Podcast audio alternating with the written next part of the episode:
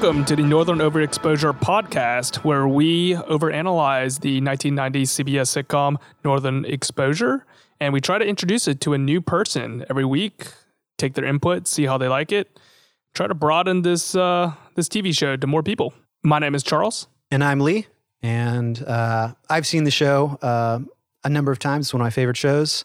And I've never seen this show. Every single episode is the first time I've ever seen it. Yeah, completely new. Uh, well, I guess we're on episode four now. Uh, Dreams, Schemes, and Putting Greens is the title. Do all of the titles rhyme? Wait, no, they Uh, don't. They haven't rhymed, but they have really interesting. What do you think about the titling? I like the titling so far. I like it too. I, I really like it. Um, and I thought each one rhymed, but then I remembered last last episode was Soapy Sanderson. well, pilot rhymes with, and there's no other word, I guess, in the title. It's just pilot. oh, And that's then, true. Um, Brains, Know How, and Native Intelligence. That's another list title. Yeah, so they're Soapy mostly Sanderson is, lists. is uh, yeah. So two two for four, they're lists. um, actually, there. I mean, I guess there's it's not a spoiler because this show has been out for like 20 plus years or something. but um, coming up, we have an ep- episode called "Sex, Lies, and Ed's Tape." So that's another list. Ooh. Um, yeah, get a little raunchy, get a little spicy. Um, but yeah, okay, let's talk about episode four. That's why we're here. Um, Charles, you asked me to kind of like fill you in on uh, credits of this episode. Yes. Um, I don't have a lot for you. Uh, I can tell you that it was written by someone named Sean Clark, who, um, from what I can tell from his Wikipedia, he was like a game designer, a video game designer, working with LucasArts. So what? Uh, looks like he worked uh, mostly in the early '90s, uh, some mid '90s, and and just from like 1990 to 2000 era ish, um, doing uh, video games for LucasArts. This TV show attracts the widest gamut of writers. Well, I guess like I, I mean I haven't studied any other show, I guess, the same way that we're studying this show. Um, but I guess I would assume that they probably draw writers from anywhere because I, I don't know how it works, but you could write like a spec script for a TV show, submit it, and if it gets chosen, you know. Though I imagine a lot of shows have writers' rooms and they probably have like a Bible for how the show, show should work. And uh, the uh, the writers are kind of like working uh, collaboratively in, in some fashion. Yeah, that's what I always thought it would be, but I believe that Soapy Sanderson was written by someone who went on to go, what was he, communications director for Mitt Romney's campaign? He was the top strategist for Mitt Romney's Yeah. 2012 presidential campaign. That was it. And now And, we uh, now we have somebody who's um, a video game designer. for LucasArts. Yeah. Wide And- gamut. The only other credit I can give you, Dan Lerner, is the name of the director of the episode. Um, his uh, all I can find, well, in my very brief research is uh, he's a director of TV, um, director and producer of TV shows, and he's still working today on shows like Nashville and Salvation, I guess, unless the, those shows I think have ended in 2018. Um, so just like a TV director, you know, bouncing around shows, uh, some notable series, uh, House. He was a consulting producer on House Oh. MD. Um, apart from that, I mean, we got our same old cast of Cicelians, hmm Cicely, Alaska. Um, but yeah, let's dive in. Yeah, let's get into it. Oh, so this is an episode that, uh, unlike the other ones, like this episode doesn't start with the theme song. You're right. The doesn't. only other episode to do this is the pilot. It doesn't start. The pilot doesn't start with the theme song. Um, it's the show. This episode opens with um, Joel, like you said, he's kind of like in this wilderness area, beautiful sort of like skylines and mountains, and he's uh, doing some golf, playing some golf. Well, he's trying to play some golf. Yeah. Uh, he is being very unsuccessful at it, and he almost hits Ed. Yeah, he sees Ed uh, walking up, uh, I guess, the path um, in the direction that he just hit his golf ball, and he's screaming four, four, and Ed's got like his Walkman on. He's there's no way he's gonna. No Oh way he can hear man, it. 20, 27 years before the AirPod memes. really, they were ahead of their times. yeah. But it almost hits Ed. But Ed realizes, you know.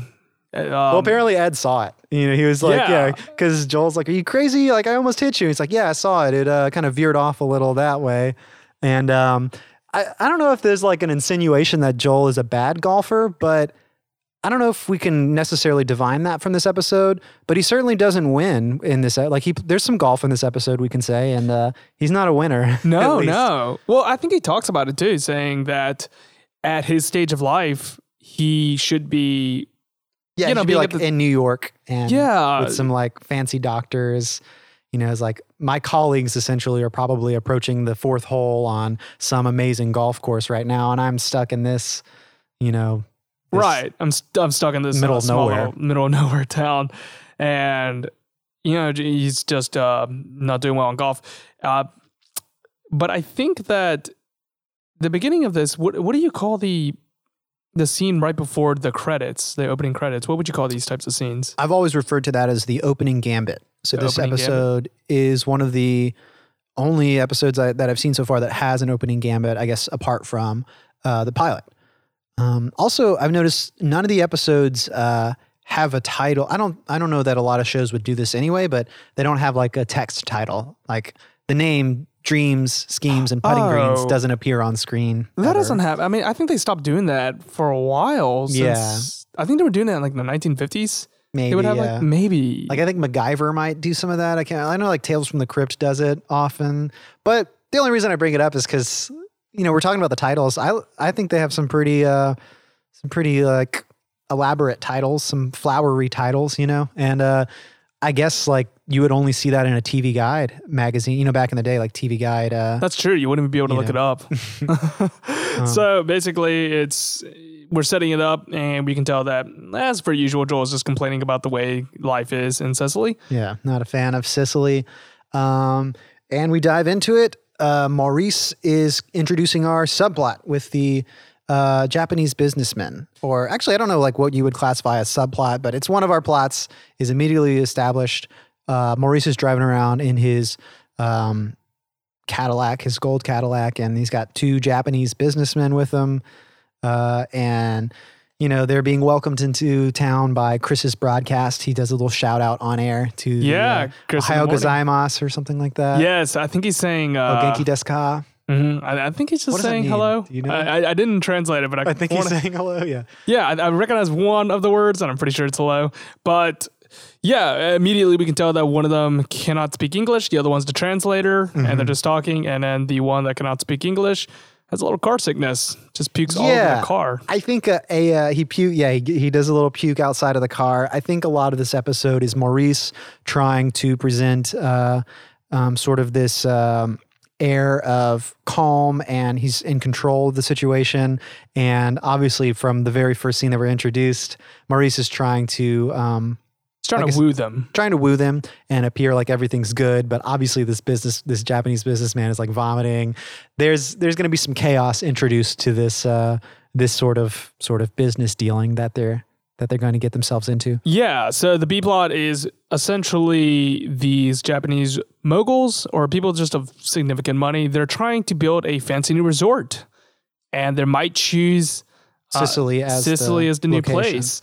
Uh, what I was surprised about is that Maurice is in favor of commercial real estate. I would have thought he wanted to preserve the city the way it was, like he liked it, um, the way that it is, and he doesn't want Mm-hmm. to change anything about it. I'm surprised that he wants to introduce a whole new Well- place to it. Um, well, let's see. I can't ex- entirely remember what happened in the previous episodes, but I know there's a line about um, might be in the pilot episode where Maurice is talking about um, how he sort of like helped. I don't know if he founded this town. Know. He did not found, found uh, Cicely, but he kind of like started to bring in more money. Obviously, he's like a very rich man, and he set up his. Uh, the first thing he did was set up communications. You know, K Bear, um, because I think I think it's kind of baked in from the pilot that Maurice wants to turn Cicely into kind of a booming town. Alaska is the the last frontier in his uh in his mind, and he thinks that it's um, prime real estate for you know it can be a big city like Anchorage, but it just hasn't gotten there yet. Oh, okay.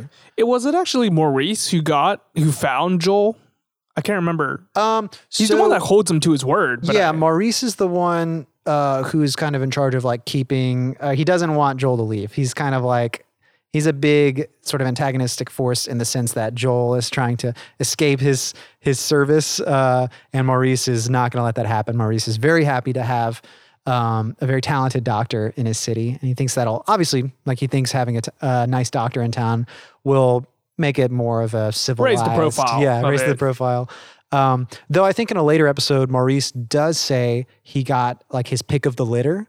Um, I'm jumping ahead because I've been watching some episodes. Uh, I couldn't help myself. I had been watching ahead, but um, I think we we can't tell from this episode, but in future episodes, Maurice says he did pick Joel for the job. Oh, okay. That makes that They makes might have had sense. some say in uh, Yeah, so he is the person that's just trying to turn this small little town into uh, putting it on the map. Is what he's trying to do right there. So I think exactly, yeah. yes, And so that this is his big break, getting a, a lot of you know wealthy Japanese business businessmen to come in and set up shop. So he's trying to um, trying to sell them hard. yeah. Um, in in the midst of this, uh, you know, we kind of get another plot early on in the episode. Uh, Shelly is visiting Joel Fleischman in Yes. his office. Uh, she's got a doctor's appointment, and it turns out that she's pregnant. Um, she did one of those like pregnancy tests, Mhm. and it can be confirmed. Like you know, Joel's like you know, I guess you know, we don't have to necessarily, We don't have an ultrasound here. yeah, but I could infer that you're probably pregnant. Yeah, she's in her first trimester, and I think she knows it too. It's not like it comes off as a huge surprise to her. She's like, "Oh my god, I can't believe that!" Yeah, like she just, she just kind of knows. She just wanted to see it in a way. And then Joel gives her advice, and I thought one of the interesting lines that he told her was that he was telling her to eat her vitamins. You know, don't drink, don't smoke, Mm-hmm. and then she asked, "Well, can I still have sex?"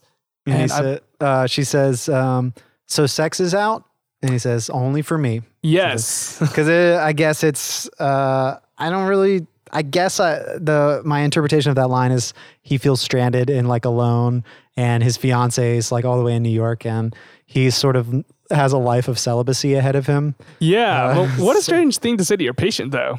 Yeah. no, yeah, that line didn't really jog for me. Uh, there is also sort of like a side skirted, like a sidestepped mention towards abortion Yeah. in the scene. I can't remember exactly. I just wrote There was, What is it? What he he, does he say? I- if I remember correctly, he says, "Well, um, would you like to?" And then she cuts him off and says, "No, no." No, yeah. And then he he finishes it and says, "Take off your coat," Yeah. because he has to do a physical examination. Oh. Um, I, I take it this is an unplanned pregnancy? Do you want to. No. No, what? What were you gonna say? I was going to say, do you want to take your coat off?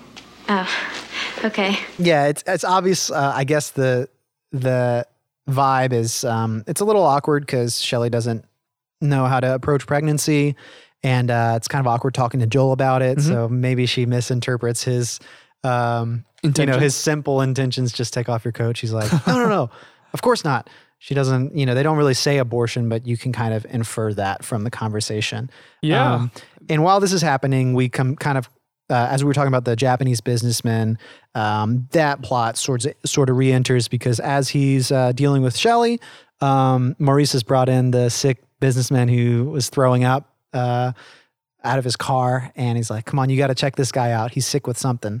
And that's how Joel gets introduced. Yeah. It gets uh, roped into this plot line because Joel wants to be the attending physician. Yeah, Joel like resort. Joel has this dream of uh, if it's a very fancy resort, they're gonna need an attending physician, and Joel's like, I'll do it for peanuts, like I like anything to get out of this kind of like hick town, Mhm. um, because you know.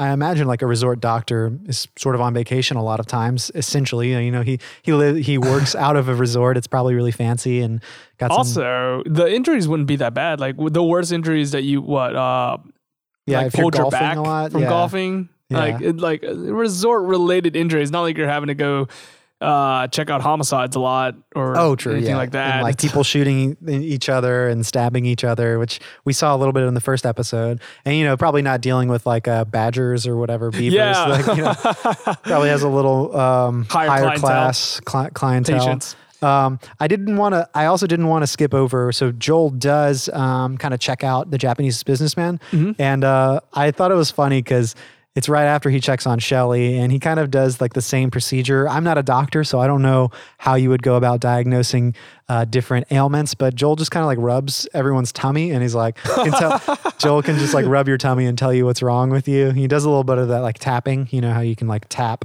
on a a body part to kind Yeah. of tell what's wrong. And then he does a little bit of tummy rub.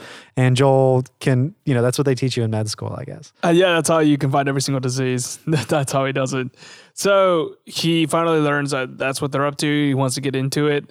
Uh, and Yeah. then oh wait, let's not skip. I, I have a note about some set dressing. Uh, oh yeah, whenever Maurice um, mentions it, Joel pulls him aside and he's like, "Wait, can we talk about this? Because this sounds like something I'd be very much into." Uh-huh. Um, Joel takes Maurice into his office and they kind of talk um, privately.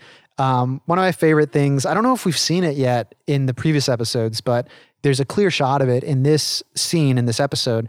Um, on the back of Joel's office door, there's a calendar, a Clicquot Club calendar. It's always there throughout like the entire series.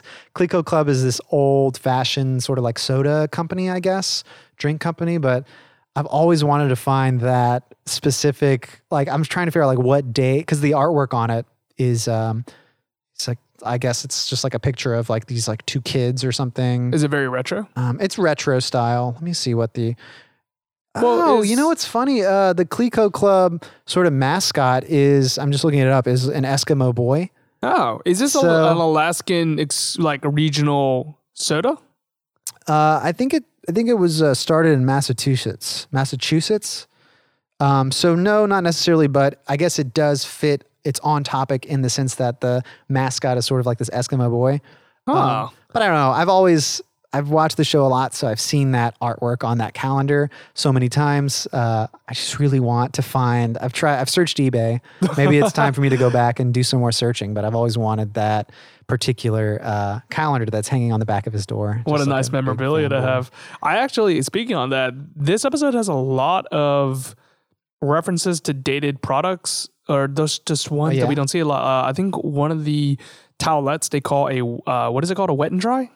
Oh crap! I didn't write that down, but that's uh, that's what um, Shelly mentions to Joel. He's washing his hands, and she says, um, "I wonder how many times you wash your hands a day." And he's like, "That's a good question. You know, Mm-hmm. depends on the the amount of patience that he sees." Um, and she mentions that whatever it is, it's like. I guess you would. Is it the kind of like towelettes that you use when you're eating like hot wings or something? But it's what they use at the brick, I assume, to wash their Yeah, hands. they call it a wet and dry, and then they talk about Sure Shot, which is this old Canon camera that was able to, to pretty much take the what the modern day equivalent of a selfie would be. Like it's a self timer camera. Oh, is it like a Polaroid or is it just kind of like it has a timer on It just has a timer on it, I believe. It's not a Polaroid, so it wasn't an instant camera. Yeah. Sure And- shot is uh uh oh spoiler alert but yeah there's a wedding in this episode the sure shot is referenced whenever it's like a wedding photo Yeah, thing. and the We'll- father's we'll take a sure there. shot yeah Yeah. don't worry we'll, we'll we'll send him a sure shot he he wasn't able to come to the wedding Yes. Um, and then there was another product, uh, I just can't remember it, but this whole episode is scattered with just references to very dated products. dated right as in like 90s or pre-90s uh both. yeah i guess clicquot is probably pre-90s too i don't know when they were operational if they still are um they were defunct in 1980 so at the time of you know shooting the show Mhm. it's just like an old calendar that was probably left because you know uh joel's office is operating out of the northwest mining company or something it's this old storefront building Yeah. so they probably whenever ed was fixing it up and turning it into an office they probably Mhm. just pulled out all these like uh, old um, decorations from the from the closets or whatever Um, and speaking about things being outdated or just running its course, uh, skipping a little bit ahead, the Japanese business workers they're gonna they want to watch the Kemper Open, which oh is a yeah golf it's a golf does that not exist anymore That does, golf no, it stopped existing since 2006. I want to say so. Everything about this is really uh, it's pretty dated it's an Yeah. old show uh, this i assume would have been shot uh, sometime in the summer of 1990 just looking at the uh, like the deleted scenes and sort Mhm. of like the the the air date of this episode let's look at when when did this episode air yeah. another thing. I can usually find that. Um, so original air date August second, nineteen ninety. So it would have been uh, filmed in January, I assume. January? No, probably like July. Really, you think they filmed it that? Well, what was interesting is I remember I recall on Soapy Sanderson that aired on July twenty Mhm. and I saw some of the deleted scenes footage on the DVD. Uh, it had a slate with the date like June sixteenth or something. so it They was maybe like a month close. before. Well, for the pilot, it was probably just a pilot for a while, Right. And then once it got picked up, they're like, let's just shoot them and you know churn them out. I'm I- surprised at that. I imagine they can get an episode done in a in a week. They typically how. TV shows will work. I, I assume like a week an uh, episode. modern TV television shows, they actually shoot a little bit they they shoot multiple episodes at a At time, one time? for Okay. sure, but usually months ahead of when they're going to air, Mm-hmm. from my understanding. Well, there may be a difference for other television shows, but I'm surprised that this one airs so quick. Yeah, I actually was surprised too when I saw that, but I'm pretty sure it was like June 6th or something. I don't know. Yeah, it was a. The slate has the date on it. Um, I'll look at the. I'll show you the still afterwards. Hmm, Um, okay, uh, but going back in, we see that Maggie has to comfort or at least guide Shelly on what to do. Oh, yeah, she's like the big sister. Yeah, this scene opens up with like just a shot of an 18 wheeler driving down, I guess, Main Street, Cicely. And then it pans over, and Maggie and Shelly, as you said, are talking about their feelings. Something that one of our guests brought up. Uh, Beal loved how the show is just people talking about their feelings.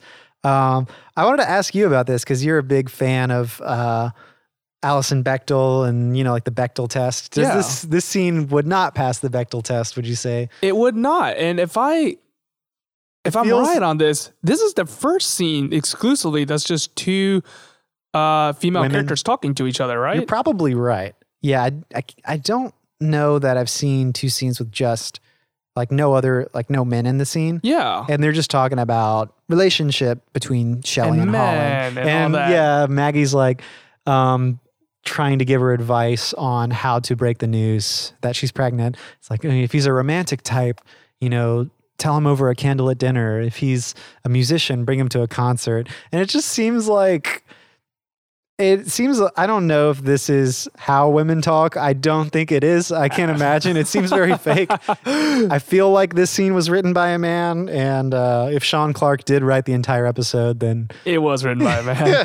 uh, for those of you who don't know, the Bechdel test is this uh, theory that, or test, that any two women that are in a scene by themselves, if they don't talk about uh, their romantic male partners or anything about men in general, like in a romantic context, then it's going to pass the Bechdel test. yeah, so it's like a good sort of like pH for um, Quote Tell- unquote, well rounded female characters. well-rounded, sort of like feminist, um, and and there are a lot of great feminist works that don't necessarily pass the Bechdel test, but it's just a good sort of like quick, uh, quick meter to like kind of determine. It's like, well, this if they're talking about if the only thing they're ta- ever talking about is men and uh, the, you know their love life with men, it's probably not a well-rounded character. Yeah, the this character serves to yeah, only uh, further. They're like uh, uh, what is the it male called? counterparts, or you know, Yeah, there's like an object almost at this point. Yeah. What was really curious about this uh,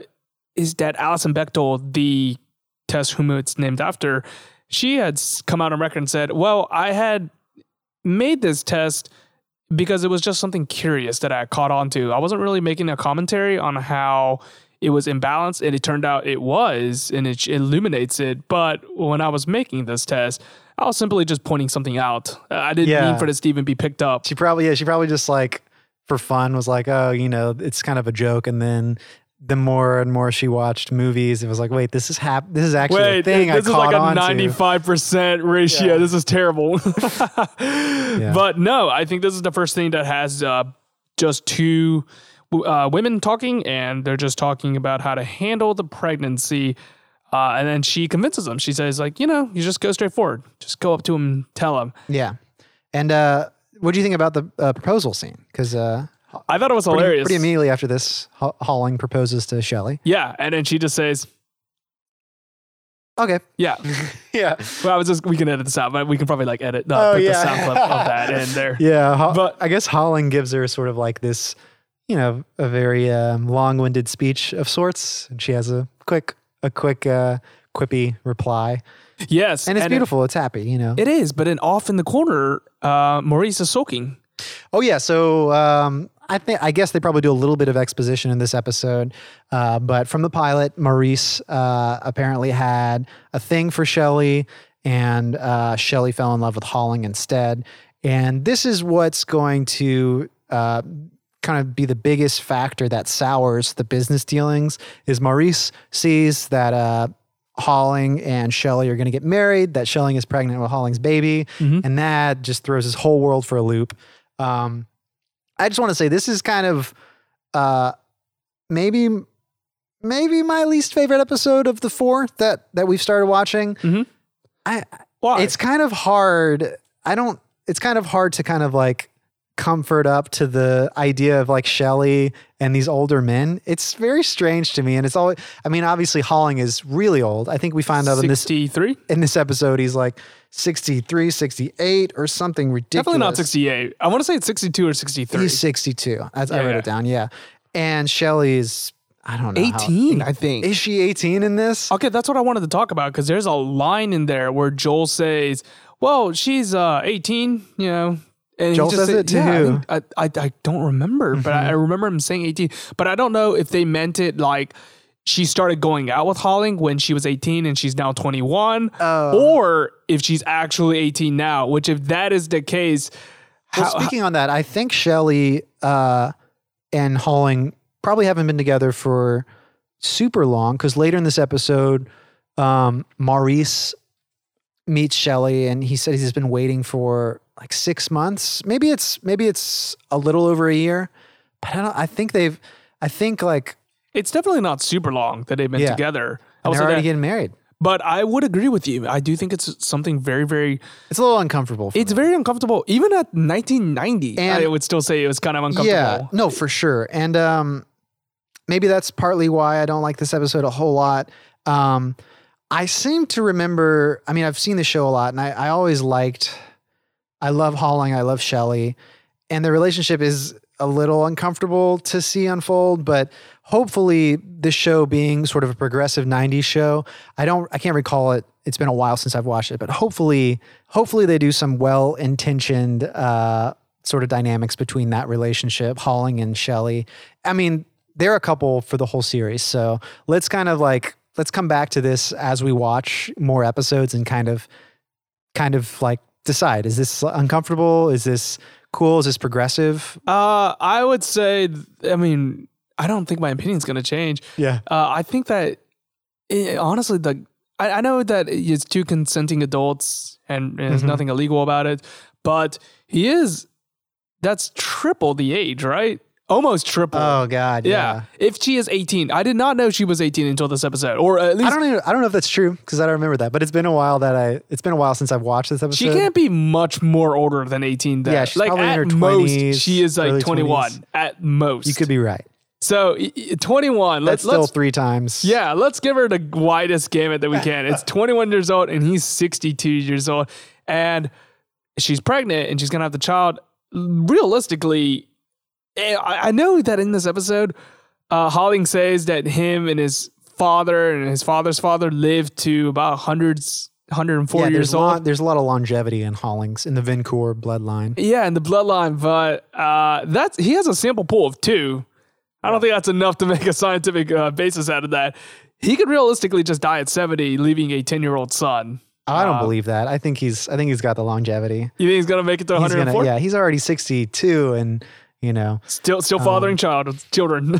Well, yeah, if you're like if if Holling and Shelley make you uncomfortable in this episode, Maurice and Shelley will just like make you vomit. This oh, is there like was a scene. Uh, I mean, should we just talk about just that go into that. Like, yeah, I wrote down. Um, so there's there's a scene where She, um, we already know that Holling is proposed to Shelley. Shelley meets up with Maurice to ask him to sing at the wedding. Yes.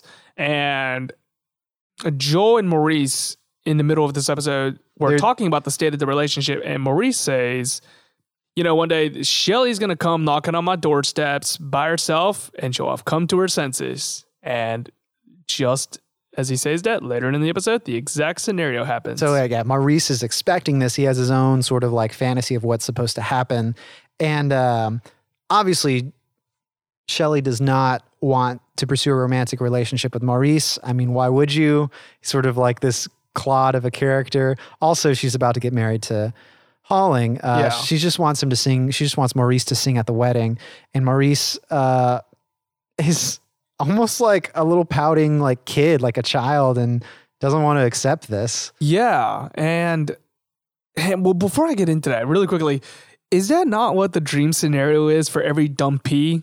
Like the, the, the, oh, du- a person who is dumped. the person who is Yeah. dumped to have the person come back to their doorsteps and pretty much beg for them to come back. Yeah, That's I- like the dream scenario, and that's what he wants. And it's such a that's such a flighty dream. Like it's actually really terrible. yeah. to actually It's no, it's horrible. I I wrote down how did this get put on paper, then filmed? Then how did they? How did this scene get made make it into the cut? Like they had to write this, then they shot it, and while they were on set, and he was saying this. These lines are disgusting. It's like "Come home to daddy." Yes, is that is the exact line that he thinks is gonna hook her back in. Yeah, like that's the why? line. That's disgusting. Like I, I'm not. Yeah, I'm not the biggest fan of. I'm. I'm really glad. I. I hope that. Uh, as far as I can remember, the sort of love triangle that has been established in the pilot and uh, brought back in this episode between Maurice, Holling, and Shelley. I hope that it's dead after this episode because I'm not a fan. yeah, of This weird older men like fawning over this uh, Miss a Northwest very Passage young contestant. woman, and she's almost just an object at this point for them to go and have. yeah. That's probably you're right. This is my least liked uh, part of Northern Exposure so far, though. A gr- what my favorite quote so far has come out of this scene. So let's get some Mm-hmm. Oh, silver linings Okay. out of this. What, what is it? So uh, she's uh, leaving and she's trying to convince Maurice to go sing at the wedding. But before Yeah. she leaves, uh, and she rejects him, she tells him, You can't keep walking around carrying a blowtorch for me when I'm walking around carrying little Holling Jr. It's You like nice that? little wordplay right there. Yeah. And I like that. And I like it's a lot of things to unpack. Because Yeah. usually the expression is carrying around a torch. Yeah, She says blowtorch. She's blowtorch. she's kind of like uh, updated it to her kind of like cool, youthful. Oh, you I know, the way of it that speech. way. Yeah, I, I thought that so. she was trying to up the language. Like and it's like it's more than a torch. Yeah, it's. Mm-hmm. more than a torch. This is like a modern day equivalent of It's like a flamethrower. You can't just like blow this flame for me. Exactly. That's what I thought she was talking about. And No, for sure. Uh, I guess they they they say it's going to be Holling Jr. because she already determined the sex. Uh, oh yeah, did yeah. they did they determine if it was a boy or a girl on this episode? They on did screen? not. Well, I guess off screen they did, but uh? Okay. Well, she's in her first trimester, so I really don't think you can get the gender in Yeah. that early. I was gonna say. So junior refers to like taking the father's name. Yes. Is there something for like if you take the mother's name? Like if if Shelly had a baby and it was called Shelly, does that happen? Oh my God. Does I that ever happen I've in history? about that. Has anyone ever done that? What would that even be called? Is it Junior? Is it Shelly Junior? But no, has any like child been named after their mom? I've heard of. Uh, I've definitely heard of it saying like I was named after my aunt or I was named Yeah. after my grandmother. I've definitely heard of that. That's that. so weird because Junior as like a, a son taking his father's name Yeah. is very common. That's very common. Wow. I don't even know if it's still called junior, and I feel really bad for not knowing this knowledge. I feel like this is. Well, I don't. I don't think it's. I'm convinced that it has never happened in human history. it's definitely happened. It's definitely happened. so? I know that. I know people who have been named after after their mom. after their aunts or. I'm talking about their mom though. That's what I'm saying. Well, grandmother's just a mom's mom. It's just mom squared. Mom squared, junior squared. really not that much more different. But All right, we're kind of jumping around. Should we? should we yeah, try to get back let's to go the back. plot Let's go back Um, um, a little bit. Well, we get the idea. Maurice is kind of like trying to woo and court these Japanese businessmen. This wrench is thrown into his plan when he finds out that Shelley is marrying Holling. He's utterly depressed by it. He's lost all sort of drive and um, initiative in this business dealing. And so Joel ha- really has to kind of pick up the slack. Um, so they're trying to have this um, formal business meeting at, at uh, Maurice's house, uh, whining and dining, kind of drinking sake. Um, and Maurice is drinking himself into like this drunken stupor with I think it's is it whiskey or what is he drinking? Bourbon or something? Something very Uh, American. Obviously, he doesn't want to drink sake. Yeah, I want to so say pitiful. It's, uh, whiskey. I want to say that was what he was something. drinking. Yeah, bourbon, whiskey. I, I don't know. And uh, Maurice basically makes a fool uh, out of himself and kind of offends uh, these Japanese businessmen. Joel has to sort of like, you know, sweep things under the rug and kind of like make make appearances. Um, and this is where you mentioned uh, the Japanese businessmen are interested in golf. Yes. And the very next scene, we kind of get this swooping uh, sukiyaki, that like famous like Japanese karaoke song that you hear a lot in movies and TV. Um, you know, that's the score that sweeps us into this next scene Mhm. where they're laying out astroturf for uh, an 18 hole golf course or just like a, a nice golf, you know, sort of like golf course equivalent. Um, sort of the same location as our first scene where Joel is sort of just playing golf in the wilderness, except now Ed had this great idea to like roll out sort of like this carpet of astroturf. And um, it's a really great shot. I think it's sort of like this cranny.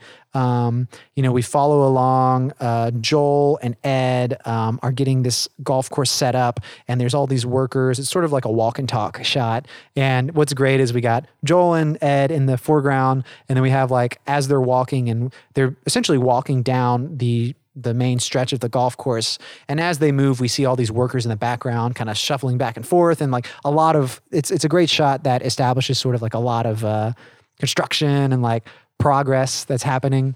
Um, the music is great, gives it a nice vibe. Yeah, I didn't even know about that song. I didn't pick it up. Um, Do you know that? Do you know of that song? Or No, I do not. Oh yeah, it's like this classic, uh, sort of like Japanese. I I associate it with karaoke. I'm Mm-hmm. not exactly sure where it came from or how it became popular. I don't even think the song is called actually called sukiyaki. Like it's originally something else, but I guess it's just like an American Americanism where like they sort of put their own name to the song. It's like a famous, I guess, Ah. Japanese uh, tune uh, melody. Well, this was actually something I wanted to talk about. Yeah. Um, now that we brought up uh, something of similar nature to that, I want to know: Do you think this ages well with how it would air today? Because there's a lot of casual jokes to them being Japanese. Oh yeah. And do what do you you th- think as an Asian? What do you? Uh, what is your read on this? Well, I'm not Japanese and I'm Chinese, so like it didn't it, like I wasn't personally offended, like it didn't hurt me, but then I remember thinking that and I'm wondering why, and then I realized like, oh well, try flipping the script. Try saying if like they were talking about eating dogs or building uh phones at very low like it's uh, child labor, I guess. like if they were flipping jokes like that, Yeah. then I might be a little bit. Well, what are but- some of the jo- what are some of the? Um, well, that's the thing is that what they're do very, they say in this episode? They're very small ones. Like Yeah. they're nothing in which like you would necessarily call a negative stereotype. Uh-huh. Like they would they drop a lot of references to them, like in sushi. yeah, uh, and Joel's sumo like, wrestlers. I love sushi. It's like, hey, let Yeah. me tell you something. I love sushi. Yeah, and they say a love bunch sushi. of those uh, types of thing uh, references, and you Just kind of like stereotyping, is it? is yeah, it and is? you could make an argument and say like, well, they genuinely do eat uh, sushi Yeah. and they do watch sumo wrestling and they do all these things. It's it's not. but it's like it's almost like a little prejudiced in a way. Like they're kind of assuming that these Japanese businessmen f- fit into sort of their definition of what a Japanese person should I, be. I know they weren't. I knew they weren't going to do this, but I kind of wanted them to. What? When when Joel uh, was introducing the sake to them at the uh, at Maurice's house, Mm-hmm. I almost wanted them to look at him and say like, "We don't have to drink sake. Yeah, we can drink like, your whiskey. It's just drink- fine. yeah. we're in uh, Alaska, we're in America. yeah, we're in. America. We, we don't have to do this. Like, come on, man. Uh, just give me what you got. But the, I mean, I knew they weren't going to do that. So, I mean, I, I I didn't think it was that bad, but I'm. I don't think that would fly very well in today's Mm-hmm. climate. What do you think? No, yeah, I, I feel like uh, I don't know. I don't know if it's necessarily that it wouldn't fly, um, but I definitely don't think that maybe it wouldn't be represented represented in the same way. Um, like you know, like someone's typically in media today, someone's skin color and their ethnicity and their race typically doesn't play into their character um, unless it is, I guess, necessarily about their homeland.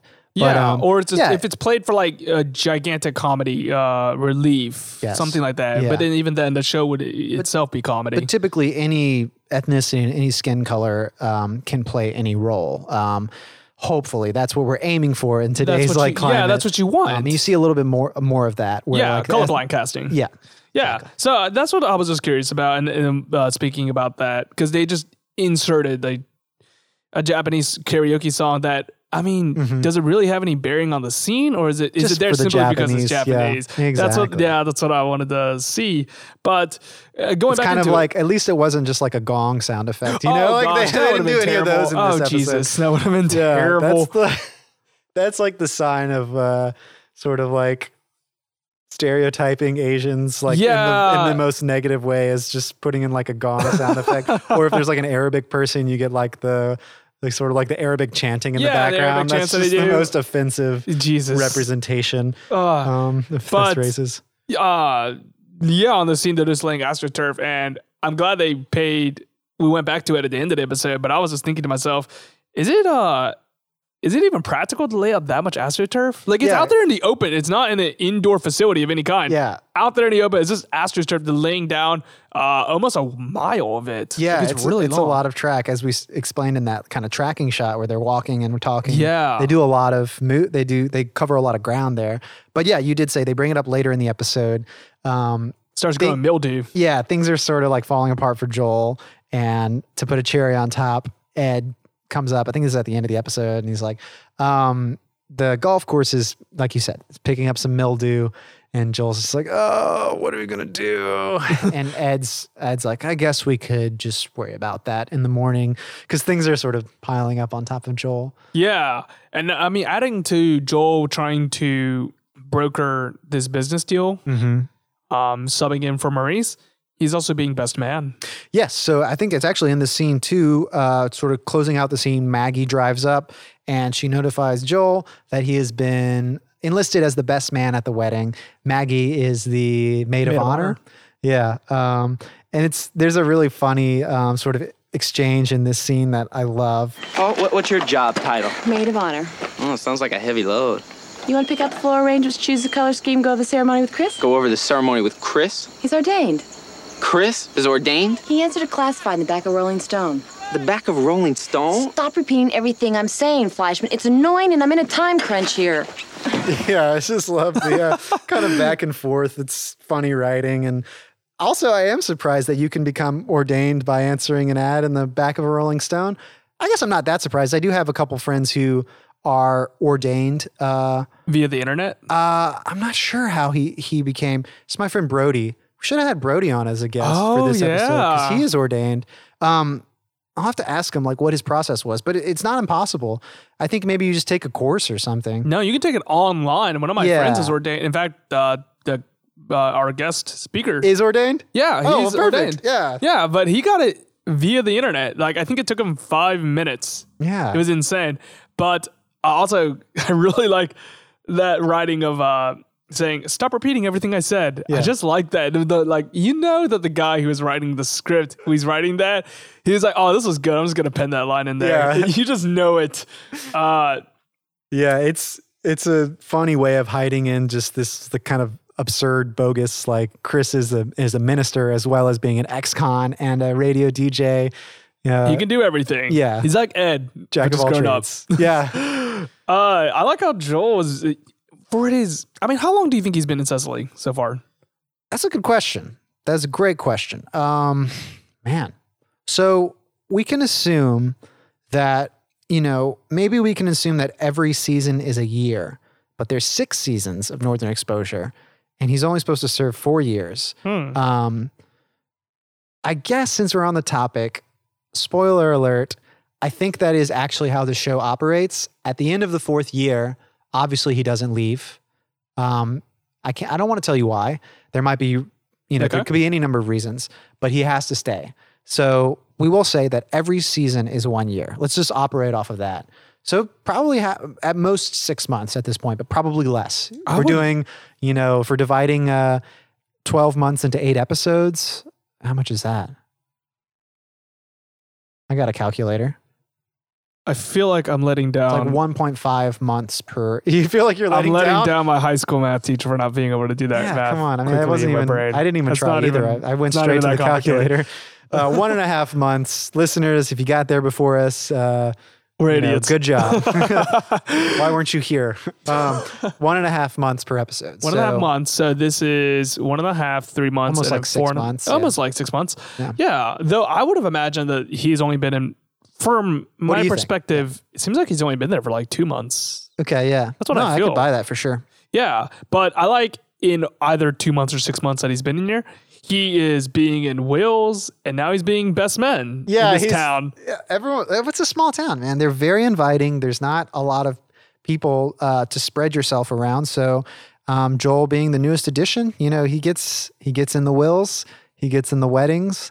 Uh, yeah, I don't know if they really justify like why Holling chose Joel as the best man, but I think there just wasn't a lot of people in town, and you know, Joel's a nice Joel's a upstanding member, I guess. They like they like him there as much as he doesn't like being there.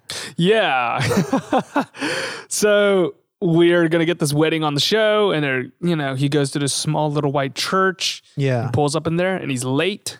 Yeah. He- oh, before we get there, let's talk. Yeah. Let's um, because I have this written down Yeah. really quick. We already talked about it because Holling admits that he's 62 years old. Yes. We get that bit of information because Holling is introduced to Shelling's dad, who has come into town off of some fishing trip to be a part of the wedding. It's beautiful, but it's really funny because, or I guess a little awkward because Holling could be Shelley's dad's dad, Yes. essentially. Um, they seem to hit it off well. You know, they're drinking at the bar. It's just Holling and uh, I look. I saw it in the credits. Um, Sh- Shelley's dad's name in the credits is Gorman Tambo because? Shelley's name is Shelley Marie Tambo, and Gorman G O R M A N is what he's credited at in the credits of the show. Gorman. I didn't catch that at all. I thought he's. they I think never maybe she said Norman, but maybe she didn't even say his name. I don't think she did because I didn't know what his name was either. Gorman. But What do you think of that scene? Yeah. I, first of all, how does Gorman not recognize the mayor of the town? I don't think he's he's not from Cicely. Gorman's not from Cicely. Is, that he- what you mean? Oh, you're right. Yeah, He's he had to drive Cicely. in. He had to drive in from a um, fishing trip, But still, fishing run. Like I think that's his job as a fisherman. yeah, I, I feel like they don't r- talk about that enough in the show. I know That- they, there's a line Holling in is here. the mayor? Yeah. Yeah, Holling is. the- mayor. I know they Oh, talk yeah. about it for a little bit when he's when Yeah. he just gets the news that Shelly is pregnant. He like He breaks sits- a glass and goes outside, and Holling does. Like you hear the sound of a glass shattering, and Holling runs outside. And he's just like his head is like between his, uh, like in his lap. He's just got his hands on his head. He doesn't know what to do. Yeah, and he's contemplating how his life decisions got him up to this point, and they uh, the- Maurice introduces the, the, Japanese, Japanese, businessman. He says, "Here is our mayor," and he just doesn't respond. He goes, "Well, that's mostly like an honorary title." Yeah. Which, yeah, like you were saying, like they don't really address the fact that Holling is the mayor. Like that's a big deal. But I mean, maybe it is a little more honorary. yeah. Uh, it's such there's a no- small town. There's of- no huge need for a mayor. exactly. So he doesn't even realize it. But uh, going back to it, the scene uh, it, ends poorly for Holling because he tries to get the blessing of Yeah, he's like, uh, he's like, I would like to ask for your daughter's, um, I would like to formally ask for your daughter's hand in marriage. yes. And Gorman just looks at him and he says, How old are you? Uh, I'm 62. And then there's kind of, I don't know if there's a response to There's that. There's not. He just like drinks. Um, yeah, it's a, it's an awkward position. Yeah, and it it gives him Holling doubt on whether this is the right path to pursue Mm-hmm. of marrying Shelley. So I didn't mean to cut you off. We are going no, it's to okay. the chapel, and we got um, Chris Stevens, um, kind of like officiating, and um, what I write down here? Oh yeah, it's pretty interesting. So you're saying Holling doesn't show up? Is that what Yeah, this is where Holling is a no show to his Mm-hmm. own wedding. And it's supposed to be, and I didn't think about this until Maggie brought it up, but it is Joel's responsibility to watch over the best man. Right. I mean, uh, uh, him being the best man to watch over yeah. the groom, and he totally doesn't. totally Drops dropped the ball there. Yeah. Drops the ball right there. Um, So- yeah, and uh, I did want to point out in this scene two things. Uh, Mm-hmm. The musical soundtrack in the background is like this organ rendition of a popular um, Frank Sinatra song, what song was that? Because "My Way." Yes. I did it. Oh, I guess I shouldn't sing it because it's uh, Please don't one take I us can't down. sing, and two uh, it's copyrighted. Please don't take us down, people. It's the. Yeah, please don't t- please don't remove our podcast on copyright claims. Um, no, it's the Frank Frank Sinatra melody "My Way" and it's played on uh, organ. I recognized the tune. I was like, wait, is that that is "My Way"? Okay, that's Um, what I thought too. I was like, this sounds so familiar. Also, the other thing I wanted to bring up, sorry about this scene, is uh, we get a return of um, the. I don't know if I mentioned it in uh, the earlier episode. What is the episode where they have the town hall meeting? Is that in Brains? Second Know How? episode. Yeah, Because that's Chris in the morning, whatever he's talking yeah, about. he's off the radio. Yeah. Um, so there's this kid. There's an amazing like cutaway shot to just this random kid who's just like leaning on the side of a pew Mhm. In that episode, and it's just funny because this just kid looks really bored and he's like leaning on the side of the pew. He's in this chapel doing the same exact thing. I love it. I want to. We got to keep an eye out for this Oh, uh, chapel. to. Like I, I, I called him pew leaning kid. Pewliting kid. Pew leaning kid. That's what I wrote. That's fantastic, and I love that the uh, show's Bible kept Yeah, that he's like, intact. You know, when they get the extras in, it's like, all right, you just lean on the pew again, like do your thing. That's your that's your business. man. Well, Holling is a no show, and then we That scene. Yeah, go ahead. Sorry. Yeah, no, no, it's okay. We skip forward into Shelly's back at work because that's just what you do. Whenever you don't get married, you just go back to work. Yeah, I guess. And um, I, I, I guess it's only been a day or so, but Holling comes back, and Yeah. when Holling comes back, you know he obviously skirts avoids the big elephant in the room. He's basically got like his tail between his legs. He's like a little embarrassed Mhm. by, you know, he feels guilty, I guess, as he should, uh, for having stood her up. And I love this scene, the blocking. I love when characters sort of like get to weave through the scenery Mhm. and the way this scene is covered. Um, obviously, as I said, Holling is returning sort of with his tail between his legs, and Shelley is angry. She throws like a glass at him or Two a plate or something. Yeah, he has to keep dodging. Um, and there's just a great, you know, Holling uses the space as sort of like cover to hide behind, and Shelling is weaving through like the kitchen, and you know, it- it's a great use of uh, blocking and scenery. I think. Yeah, I think the camera goes right up to their faces. Oh yeah, it, end, it ends with them really close. That's what's great. Like you know, we get um, instead of actually like cutting between shots, um, you know, they sort of like wind up in a very close. Um, but what happens there? Yeah, well, I love the scene, but for a different reason. The when they're having this argument, and it's basically Holling, uh absconding his duties of what Yeah. he should have been doing.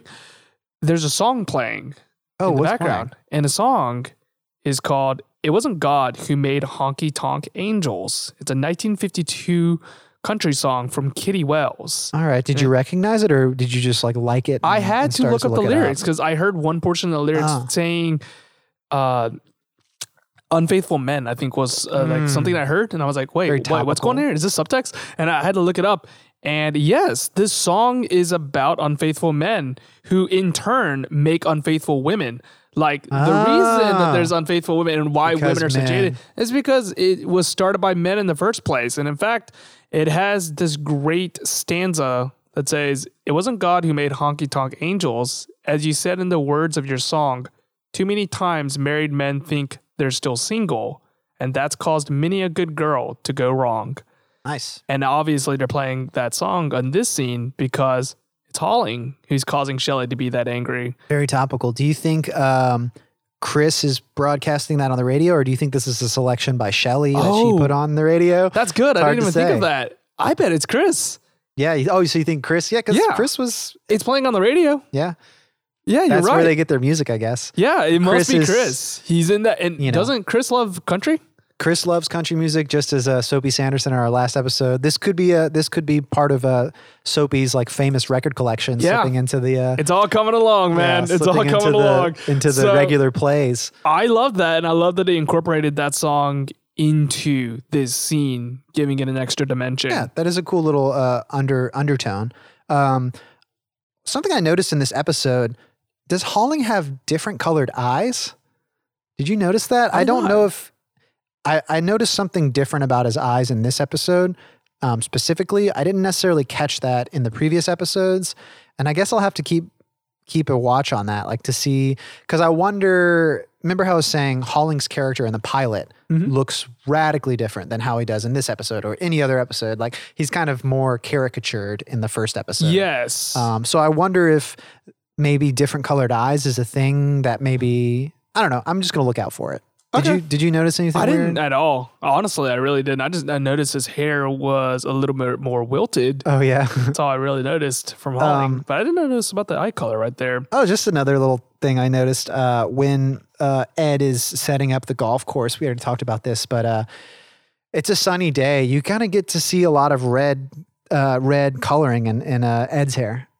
Ed has like some red. He's, I mean, his hair is obviously black. Black. Um, but in the sunlight, got a nice like red shimmer. I don't know if that's the coloring of the film um, when they shot it, or if he actually probably has some red tones in his hair color. That can happen to some hair. Yeah. My, my hair actually does that very rare circumstances. Mhm. Like if you just if I'm like out on the beach or something like that, which never happens, uh, my hair can like have like a little bit of like a reddish tilt to it.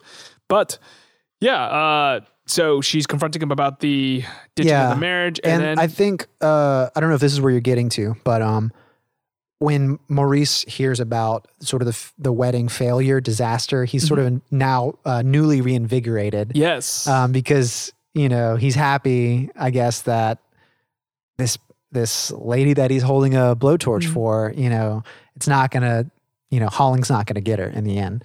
Right, and we talked about this earlier, how it all plays out, how he's waiting for her to appear at his doorstep, and she does, and it turns Yeah. out we don't need to talk about this again. We I already don't. discussed it. Like We I'm don't, looking over my notes again. we Go don't ahead. have to talk about it, but the ending scene of that is the best What's because ending we were scene? talking about those two Japanese businessmen. Yeah. How one of them was a translator for the other one. Oh yeah. Turns out he can also speak English. Yeah, so they both can speak English, and this whole time, um, they were just playing. One of them was playing a little ignorant, just uh, as a mechanism, as a as a as a way, a strategy of hearing Maurice's like Such true thoughts. smart- yeah, Yeah. And what happened is, as we said, Shelley visits Maurice. Maurice Maurice gets very creepy, um, and ultimately, I guess Maurice does agree to sing at Shelley's wedding. But the reason why is because of the Japanese businessman. Um, Yeah, the Japanese businessmen were they were there the whole time. Whenever Shelley came over, um, and whenever Shelley leaves, the Japanese businessmen who were there the whole time, they were overheard all of this.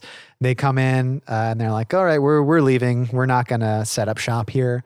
And what do they say?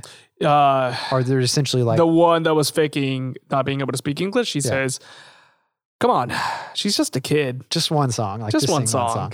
And Yeah. walks off. What a great And so with What a great that, with that, essentially, uh, you know, the the plan with the Japanese businessman is severed, and I guess Maurice is, has now agreed to uh, sing at the wedding. Oh, wait! Before we jump, because this is we're pretty much close to the end now, Uh-huh. but I do want to talk about. There's a scene where Joel. Um, so when Joel asks Maurice if he will sing at Shelley's wedding, I think this is a good example of stale blocking. Like, you know, I'd said I really like the blocking in the scene where um, Shelley is yelling at Holling, and throwing dishes at him.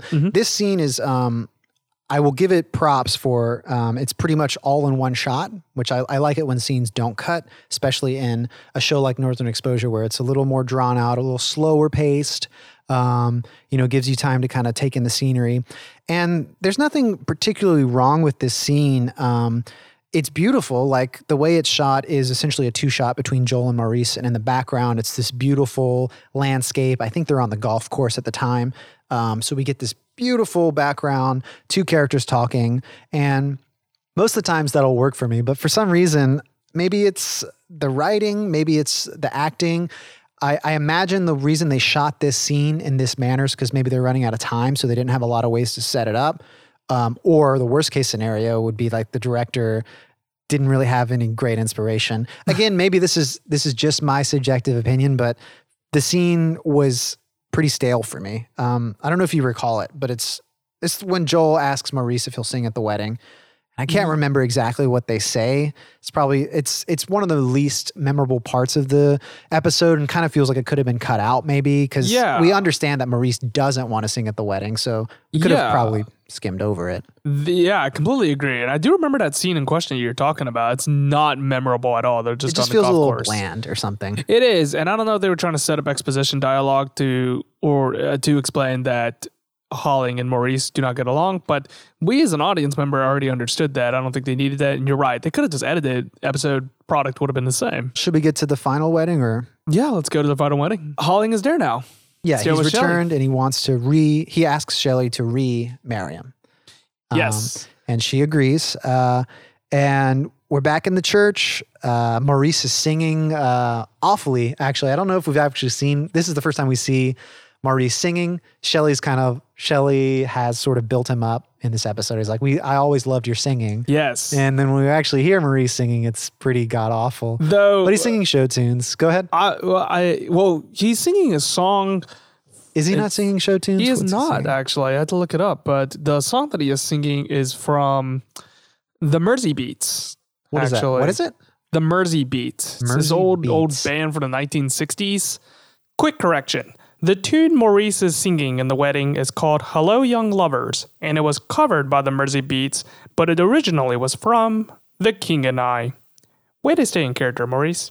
Yeah, I mean, for for some reason, I uh I guess correctly that he would be a terrible singer. Yeah, you I don't just know why. it. I was just like, oh, he's, I bet he's really terrible at yeah, it. well, you But- called it. Um, I So- also oh, go on. I love um I love Chris's sort of like garb in this scene. He's again, he's like the ordained minister of the deal, and he's got that Steve Jobs aesthetic. Mm-hmm. really like, does. Sort of like the turtleneck That's and the what Steve I Jobs instantly glasses. thought of him as. I was like, oh, he looks like Steve Jobs. Yeah. Chris, you know, he gives off that mannerism, very wise, very sage. Uh-huh. Zen, yeah. Zen, uh, and he's just offbeat and peculiar, a little bit like Steve, although I would imagine uh, less mercurial than Yeah. Steve. Yes, Chris never seems to lose his temper. Yeah, Um, and he's giving off the vows, and he's asking what. Uh, Yeah, uh, what do you sh- what do you think the outcome here? Like, what happens?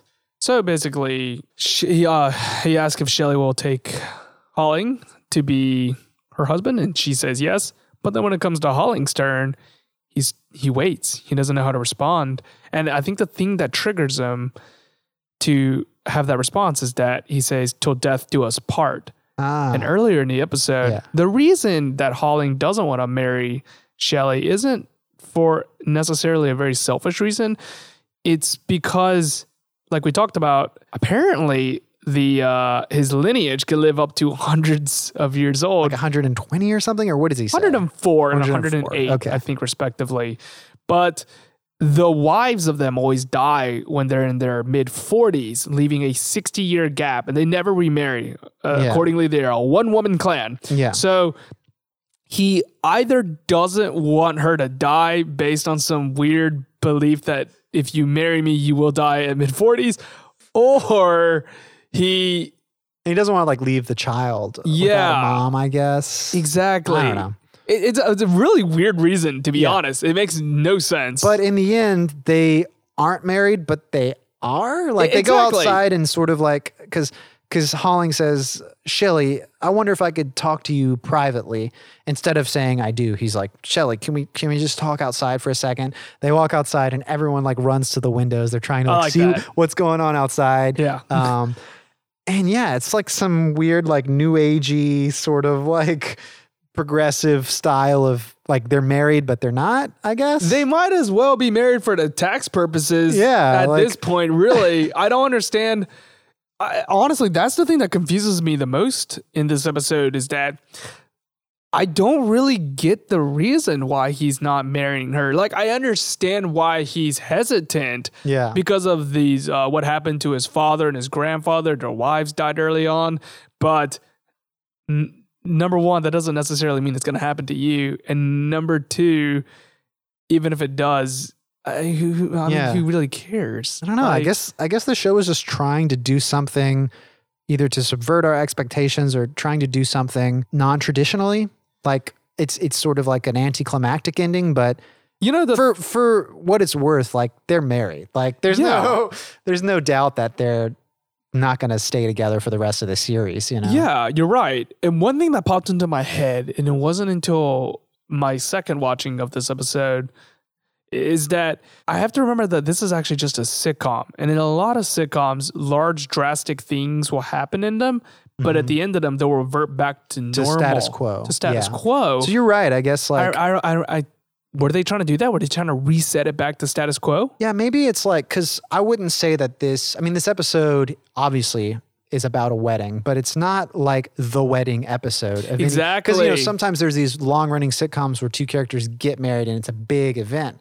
But this is the fourth episode, so it's like in the first season. Uh, so it's not marketed or it wasn't like conceived as like, oh, this is the episode where the two main characters get married this is just another episode that reverts to the status quo. So I think you're right there, maybe in that line of thinking where, you know, they don't get married in the end. It's sort of like reverts to a status quo. Yeah, they were doing that on purpose, and I don't know why it didn't.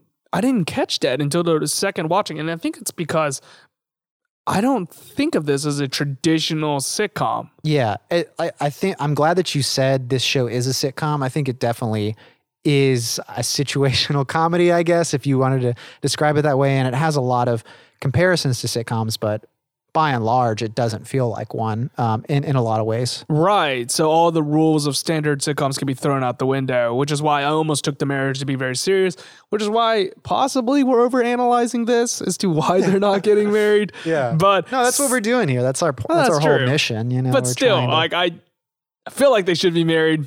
You know, it's just Yeah, really good for like, Texas. I don't, I don't get what's I don't yeah I don't get why they're trying so hard not to be married. The writers are like, no, we can't have them married. Let's figure out a way to have them married, but not. Um, I love the ending of this scene. Um, Ruth Ann, I believe, has the line, "That was the most beautiful non-ceremony I ever Yes. saw." and then Marilyn immediately follows up. Uh, Marilyn, Joel's uh, assistant, she says, "She's almost as tall as he is." Which I don't know, like uh, it's just sort of like a non-remark. It's just like it's a non sequitur, but I just love like little non sequiturs, you know? Do you think she meant it as, oh, she's pretty much the same quote unquote adult as he is? Like there, even Oh. though there's a huge age difference, there That's really isn't in Yeah. in, in uh, mental. I can't help but try to like ascribe um, sage wisdom to anything that the Native Americans in this show say. You know, like they always they anytime they always say something sort of like uh, in episode two, think like a fish. You know, Yeah. Anytime they say something, I always try to find the deeper meaning. But sometimes Um, there isn't. Maybe like yeah, sometimes it's just a simple non sequitur that I don't know for whatever reason that's kind of a perfect line for me. Um, it has n- seemingly no bearing, and maybe there is a deeper meaning to it. I like your uh, read into that, but also it's just kind of like sort of like a an, an interesting. Uh, it's just an interesting observation. I guess I think they would call that a button. Is Yeah. that not what they're called? it's a nice button. yeah. I guess is that a thing that you that happens at weddings where the height of the groom and the bride is that a common comparison drawn at weddings? I think in people's minds. Yeah. I don't think I don't think it's very polite to point it out if there's a huge Oh, so height that difference. funny that she the- points it out. Yeah, especially Yeah. if the woman is much taller than the man. I mean, Yeah, most yeah, you're right, you're right. Most people see that and they don't voice They don't it. point it out. Yeah. Not that there's anything wrong with that. I have No, to no, no, preface that.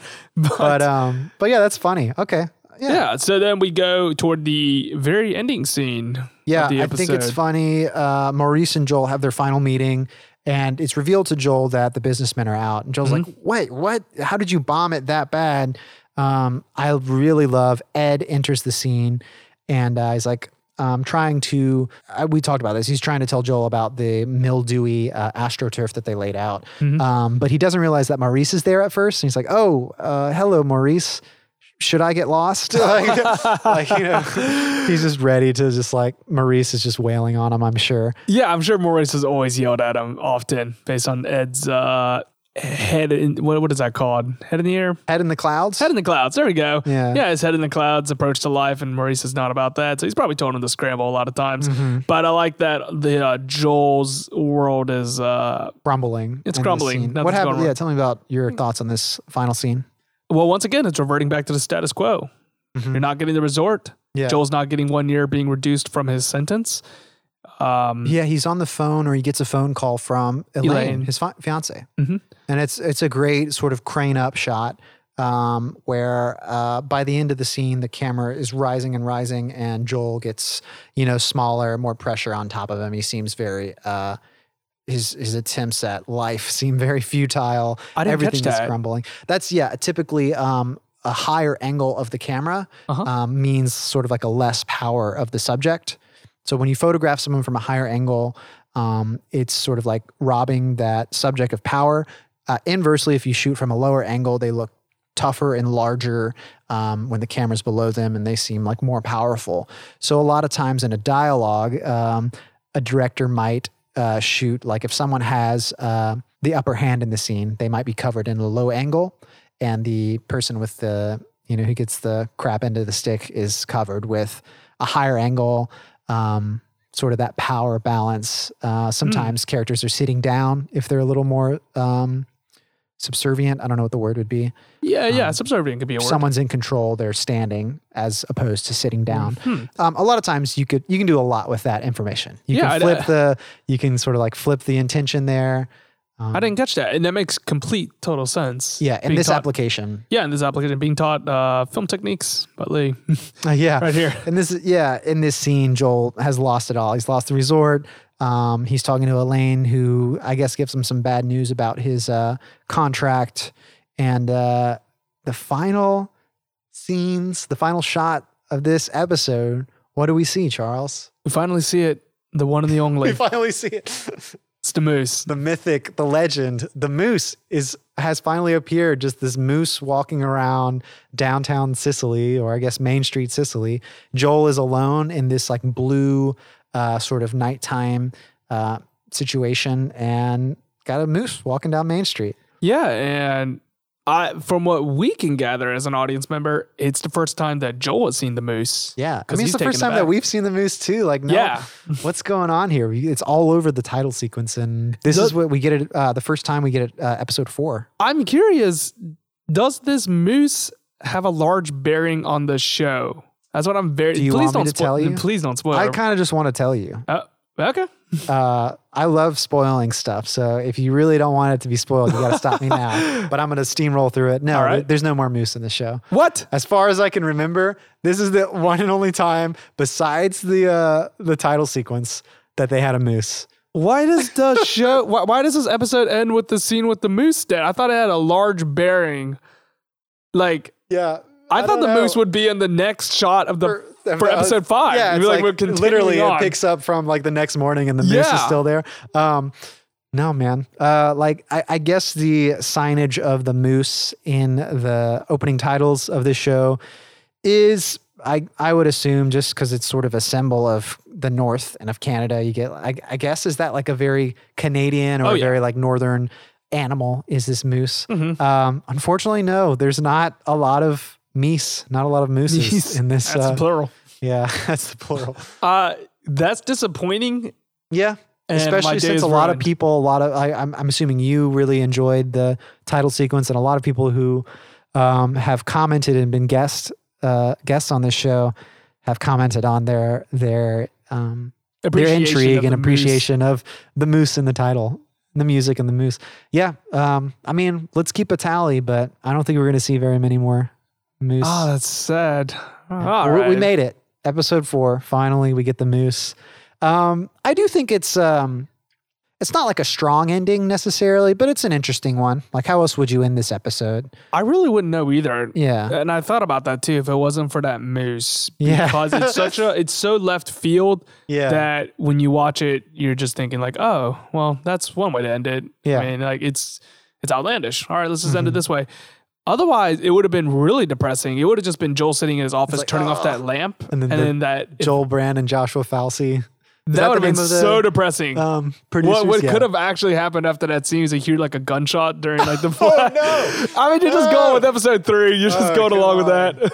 Well, we need to put more trigger warnings on this show. Um, Seriously. but uh, I do I do like the score that accompanies the moose scene. It's like this very uh, jazzy clarinet, you know, Yeah. New York New Yorky sort of uh, style of jazz music. Do you think it's a juxtaposition between Joel's New York heritage and him being here? I think for sure. Yeah, I think I guess if I had to analyze this final closing scene, it's uh, just to kind of reestablish the status quo, as you said, of uh, Joel not being able to leave Alaska Ah, as much as he tries to escape with golf or any other means. Um, mentally or physically, just trying to get out of uh, trying to get out of Alaska. Well, I was just going to say um, that kind of brings us to the end of episode four. Uh, how do you feel so far um, with of the show? You know, I'm, Uh, yeah. Well, like you said earlier, how this one might be your least like episode. I would have to say that this one is also one of my least like ones. Um, kind of makes your skin crawl. A little. it really does, and I feel like it would have made your skin crawl in 1992. yeah, Um, not the- 1990 as well, as well. Yes, Uh, not and in 1992 the year. Yeah, two years Um, later, you also would have felt two the years same later, way. it's so weird. So Um, yeah, I, I will say one maybe one of the um, problems with this episode is it lacks uh, heavy Joel um, Maggie. I was gonna plot. say that as I mean, well. there is there is some in there, but it doesn't really. I think the the episodes that feature more Maggie and feature more Chris are some of my favorites. Um, yes, I would agree too. And I would say that the reason that this episode doesn't as well is not a home run is because it shows no growth on Joel. It's almost like watching those old Roadrunner cartoons Yeah. where uh, the coyote tries to get the Roadrunner and he never succeeds and you just go on to watch another episode and you watch his crazy antics. This one just seems like, oh, let's see how Joel can get out of his contract. And Yeah. of course, you know, he doesn't catch quo. he doesn't catch the uh, Roadrunner. We've talked And- about this in other episodes of this podcast where sometimes at the end of an episode you can uh, you can make the assumption that yeah Joel uh, Cicely is sort of like rubbing off on Joel a little bit. Yeah. So you do see, you know, not extraordinary growth, but you can see how Cicely can shape uh, this kind of like brash New Yorker um, who has his own very specific characterization, and Mm-hmm. he's kind of like fish out of water, learning new things about himself and the world by being in a small town. Um, but yeah, unfortunately, I think uh, you had a very good point. This episode doesn't have a lot of that growth. Uh, Yeah, so disappointing one, but that's not going to deter me. Okay. uh, like I still want to see what happens on onwards to episode five. yeah, But we'll get there. But before we do that, um, you know, you know the drill. We always uh, try to find a new specimen, I guess, as you could say. okay, don't call him specimen. That's one of our friends who has never ever watched a single episode. We want to get their take as an outsider, clean slate, um, fresh opinions. And so, Charles, we got one of your friends. You want to kind of give me a brief introduction to yeah. who our guest is today?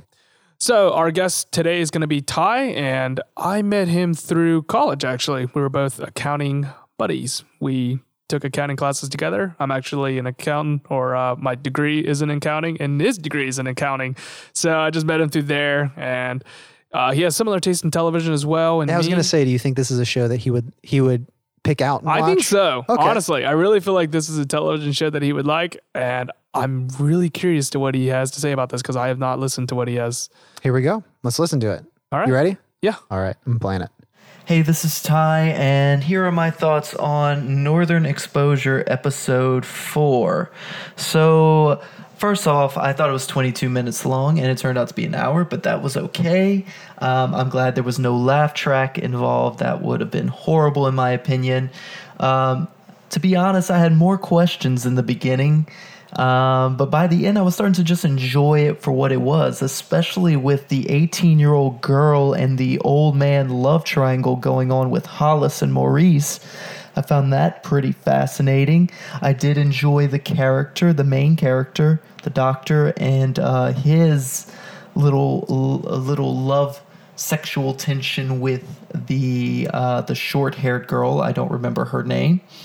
Um, my personal favorite character was Ed, the Keanu esque. Uh, he seemed kind of like a lughead, but at the same time, maybe he's like a low key genius. I'm not entirely sure. Uh, so, eh, but I think what really hit it home for me was the character of Hollis. Uh, Holling, I, I don't remember exactly, but some he was a very charming old man and and I really bought into his story even though his story wasn't really maybe fully fleshed out also is he the mayor I'm not sure but yeah overall it's a surprisingly good show I thought that I might by the end of by the beginning of it I was like okay this is good this is good but by the end of it I was like wow I could actually see myself watching this for a while in its entirety. So overall, episode four, pretty good, pretty solid. I liked it.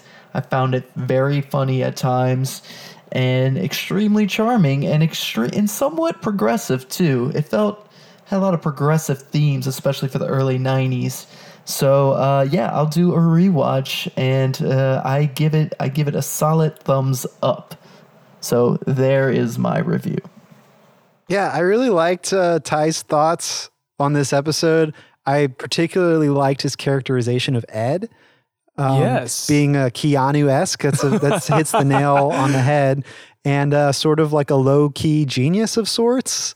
Yeah, I'm. I am actually very surprised that he was able to gather that much about Ed Yeah, in a and episode, episode, that he he has no context on who any of the characters are, but he was able to gather that, which means that there must be a lot of ex. I mean, we're not. I'm not really noticing it because We've well, one, seen- I have. I, we've seen all these episodes, and, Yeah. and it's been a minute since I've watched this episode actually. But uh, yeah, there must be some exposition kind of baked into this episode. which just means that it's good writing if they're Yeah. able to give off the characterizations that well, rather than be like, oh, Ed's a total uh, jerk. He actually can realize that, yeah, he actually is a very insightful person, which Yeah, just- I did not get from this episode because He doesn't have as much screen time, maybe. no, he's really just a messenger, Yeah. just going back and forth. It wasn't he's just like- such a great, uh, a well crafted character. Uh, props to the actor too. I mean, it's not just the writing, but the actor knows uh, how to play the character. You know, really yeah. well. What I- I- else? we got to keep a running count on uh, how all of our guests can never get any of the, characters' actors that- names, right? Which I do not blame them. yeah, I do not because I, think- Hollis, that was so funny. Hollis. I even now I have to think what is What the is name his of Holling. I was like, Holling I know it starts with an H. Like I was like, on. H-man. H man, H-boy. So I really, really like that. He brought up an interesting point that we've never talked about Yeah. before, which is the laugh track. Well, there is no laugh The track. lack of Uh, laugh ha- track. Yeah, he's like, I'm, I'm happy. Or Ty said he was happy that there's no laugh track. Uh, yeah, I mean, we talked about this uh, last episode. Um, is the show a comedy? Is it a drama? Yeah. Mm-hmm. Props to the show that it doesn't have a laugh track. Yeah, That would definitely ruin. I, ruin I the- agree. So ruin the fun. what's crazy is that I don't know how network negotiations work, but I know for the early '90s, many uh, many television shows had a laugh track that the creators did not want a laugh track. But it was just it. sort of like the the network uh, yeah, wanted. they uh, just bullied their way into mandated it. Uh, one example off the top of my head: Sports Night with yeah, Aaron Sorkin. Aaron Sorkin's first show. And that um, a it laugh started track. with a laugh track, and then sort of like halfway through, they they took out the laugh track. Thankfully, Yes, it faded out, but it was with the network's insistent insistence that they add a laugh track to the beginning of it, even though and it like sort of didn't. functions as a show that would have a laugh track, but once you take that laugh track out, it- somehow the jokes are way better. They're, it's just the writing just feels better without the laugh track. Well, can you picture Northern Exposure with a laugh track? Well, the thing is, like Northern Exposure is is obviously no, I can't. Uh, but the, but the thing about Northern Exposure, it's like it's a much longer format. I don't think it's the type of sitcom. I know we said in this episode that I liked how you termed it as a sitcom, but it's not what you would picture necessarily. In the same way, it's not it's not sort of like the um, three camera setup, uh, you know, in front of a live audience type show. Obviously not. It's very um, sort of manicured in a way. These, like we said, these beautiful landscape shots, lots of great dollying and camera movement and blocking. Um, it's a little more artistic, I guess. Yeah, you're completely right. Um, yeah, I think that he had a lot of great, great observations as well. Yeah, I, I I'm interested. I don't think we've um, had a guest on yet that said they dislike the show, and I love the show. So I'm not, you know, I, I would believe I would believe it if someone who has never seen the show watches it and has a great opinion of it. But I just want to. I I can't wait to have a guest who's just gonna like totally like bash it. the show. Yeah, I want to. I want to hear what the problems are because for me, I, I talked about already how much the scene with Maurice and, and Shelly is just disturbing to me. And I think Ty picks up on that. Yeah. He ends up, he does really appreciate Holling's charm as a, as a charming old man. Um, but it was kind of this, uh, uh, unsettling love triangle between, and, and he, Ty verifies that she's an 18 year old Yes, Shelly. we got outside confirmation now. yeah. So at least you have, yeah, you have some, uh, you have a second source. Yeah, and I agree too on that. Well, though I think uh, my theory is Yeah. that people are just being polite. Yeah, I'm. I try whenever I ask someone to to be a guest. I'm. I try to to ask for an honest critique. Um, maybe I'll have to make that a little more clear. Um, because I I really do want to hear what the problems are with each episode. Because I think, particularly for this episode, we ha- we had a lot to talk about. You know, mm-hmm. whenever we talked about the things that we didn't like. Yeah, and he came in and he didn't die. didn't have anything bad to say about it. Yeah, fact, nothing like enjoyed it. supremely negative. I think he. would I think one of his only sort of critique at first was that it maybe took him a minute to catch on to sort of like the exposition. Like you know, Yes. and he he ended up saying that he was keyed in by the end. Like he kind of figured out what was going on. Um, Which we're doing on purpose to Yeah, these guests. we wanna see We're it. dropping them off in the middle of nowhere and be like, all right, find your the way back to the city. Yeah. Yeah, Does this show hold up uh, without context? And uh, I guess it does in, in Ty's case. Yeah. he was able to pick up. Well, yeah, man. Episode 4 Mhm. dreams, schemes, putting greens. Halfway through the first season, Can't um, believe we're already halfway through. halfway mark. Because it's only eight, eight episodes. Yeah, it's a short first season. Oh, Um, gosh. so we'll be there in no time. And uh, I'm not going to let you leave, Charles. You got to stick around at least through the first season. All right. Uh, I know I keep making it seem like you're going to run away, but I think I think you enjoy this. Enough, yeah, right? I, I, am genuinely curious what happens to Joel at this point, especially at the end of season one, because usually, yeah, some sort of like cliffhanger or like Yeah, something to entice you to want to watch season off. two. So I'm wondering what what it's gonna happen at the end of this. I'm excited for the rest of the season, and I'm excited for season two as well. Like I want to, I want to see how your opinion shapes itself throughout this season and what's going to happen next season. yeah, But um, for now, uh, we're moving on. Next episode is number five, the Russian flu. Ooh. So we got coming up. Uh, one of my favorite episodes. So stick around. All right. Well, thanks for potting with me, man. Thanks, Charles, and uh, I'll see you next time. Northern Overexposure podcast is edited by Lee. Our theme song was remixed by Matt Jackson. Thanks to Laser Kitties for the podcast artwork, and thanks to Ty for watching the show and being our guest analyst. Ty told me his favorite television show is King of the Hill. Fantastic choice. And of course, thank you for listening.